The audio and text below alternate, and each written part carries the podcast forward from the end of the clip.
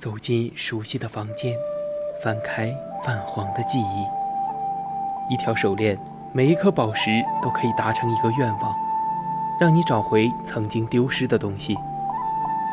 一个瓷枕，可以让你美梦成真，亦能让你噩梦成真。每一件古物都有属于它自己的故事，默然等待千年，只为在此刻相遇。文物客栈，为你讲述每件古物背后的传奇。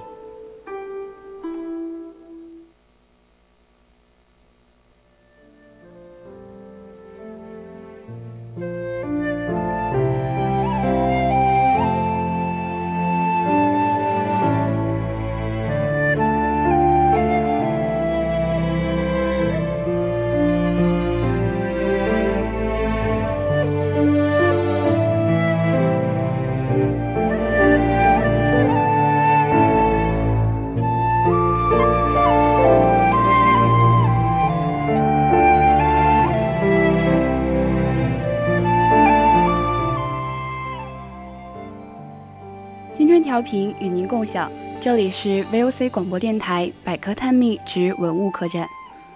我们将带你走进的是文物背后，看那精美绝伦的文物映照出的历史与现实。我是主播郭冬梅，今天我们将要分享的是中华美玉之玉带钩的故事。欢迎大家到我们的 QQ 听友四群二七五幺三幺二九八与我们一起讨论。或者到我们的荔枝直播平台与主播进行互动。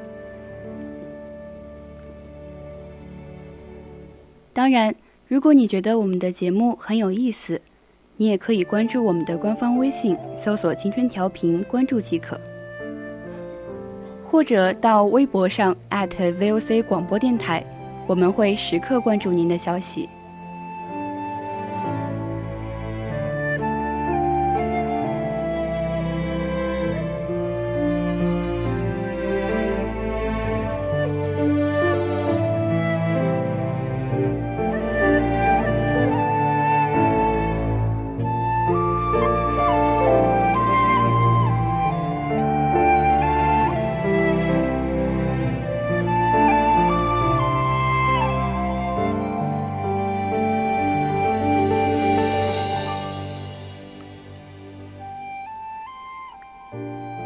在中国已经有很悠长的历史了，很多听众朋友们也都见过一块玉吧？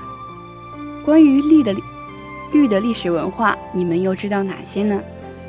跟我们一起来聊一聊玉的一些小知识吧。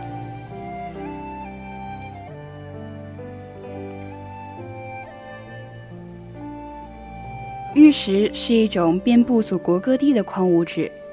似乎我们走到祖国的任何一个地方，都会发现有玉石出售。那么，玉石究竟是怎么来的呢？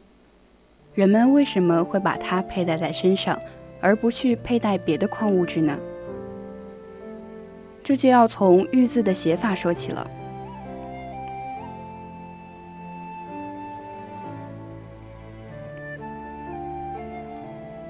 早在远古时期。我们的祖先就发现了，开山采石的过程中，每当破开一些石头，就会发现里面有不同于表层的矿物质，晶莹剔透，非常好看。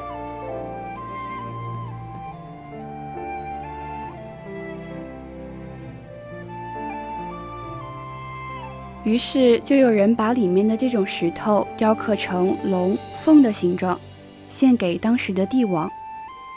帝王们看到了也是非常喜欢，于是便把它佩戴在腰间。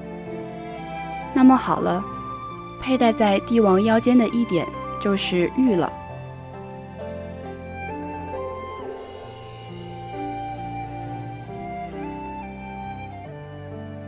后来，秦始皇的皇帝玉玺以及陕西历史博物馆收藏的皇后玉玺，都是用玉石雕刻而成的。所以，直到现在，国家省市领导们用的印章依然是玉石雕刻的。那么，有一点说明一下，这些领导、帝王所用的玉石都是蓝田玉。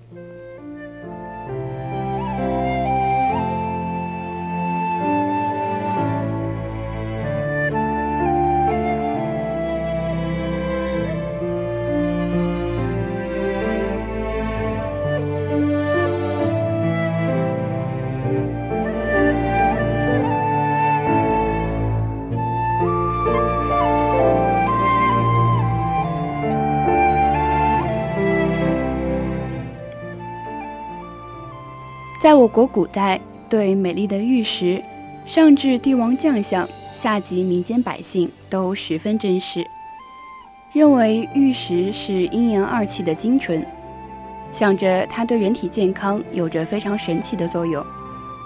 所以，古人在很早之前就将美玉应用于医疗保健的方面。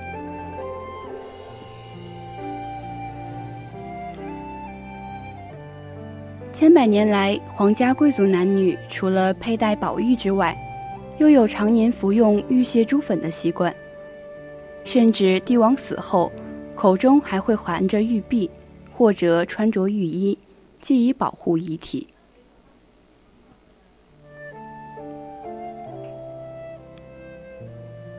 在我国民间，平民百姓也素有佩戴美玉的风俗习惯，既能装饰美化，又能预防和治疗疾病。玉在全国各地都有分布，还有中国三大名玉、四大名玉之说。那么，为什么会单单选用蓝田玉呢？什么又是三大名玉？四川蜀玉、新疆和田玉、陕西蓝田玉。所谓的四大名玉，就是加上了马来玉。但马来玉不是一种典型意义上的玉，确切的说，它只是一种翠玉。和田玉、蜀玉都是一种硬玉，它们的硬度都在十以上了。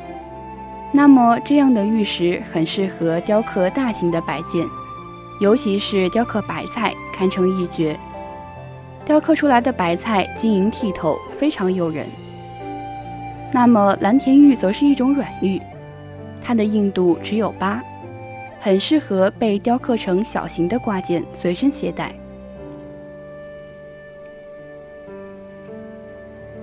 蓝田玉又出产自哪里呢？蓝田玉出产自陕西省西安市东部的蓝田山。位于南北气候分界线的秦岭山脉末端，自古就有“太白无闲草，秦岭无闲石”之说。蓝田山山南多美玉，山北多黄金，山上景色秀丽，风景迷人。尤其是那里又出土了距今一百一十五万年前的蓝田猿人头盖骨化石，更使蓝田山大名远扬了。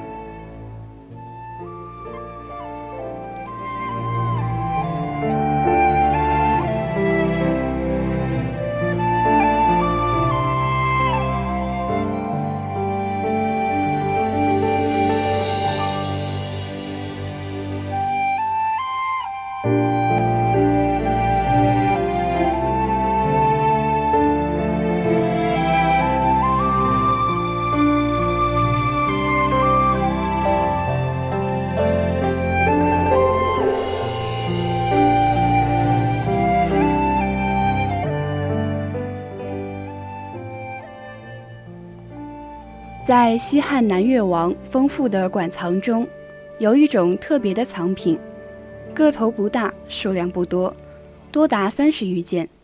它们就是带钩的玉。带钩，顾名思义，就是我国古代用来束腰或配挂物品的挂钩。它曾经是古代，尤其是男性贵族、文人或士兵的日常用品，非常流行。而且历史也很早，目前已知最早的玉带钩出土于四千多年前的两者遗址。虽然从实用性上说，带钩大约相当于今天的皮带扣，但由于其使用于服装外饰，所以和今天的时装、车标一样，也逐渐演变出一种礼仪和身份上区别的意味。南越王墓里出土的这批汉代带钩，是当时最高水准的精品。玉带钩在西汉达到鼎盛期，东汉开始衰弱，魏晋以后被带扣替代，元明清时又有所回潮。不过其玩用性已超过了实用性和标识性。它的演变过程也是一个实用器物设计改进的过程。与人们的生活习惯、活动方式变化息息相关。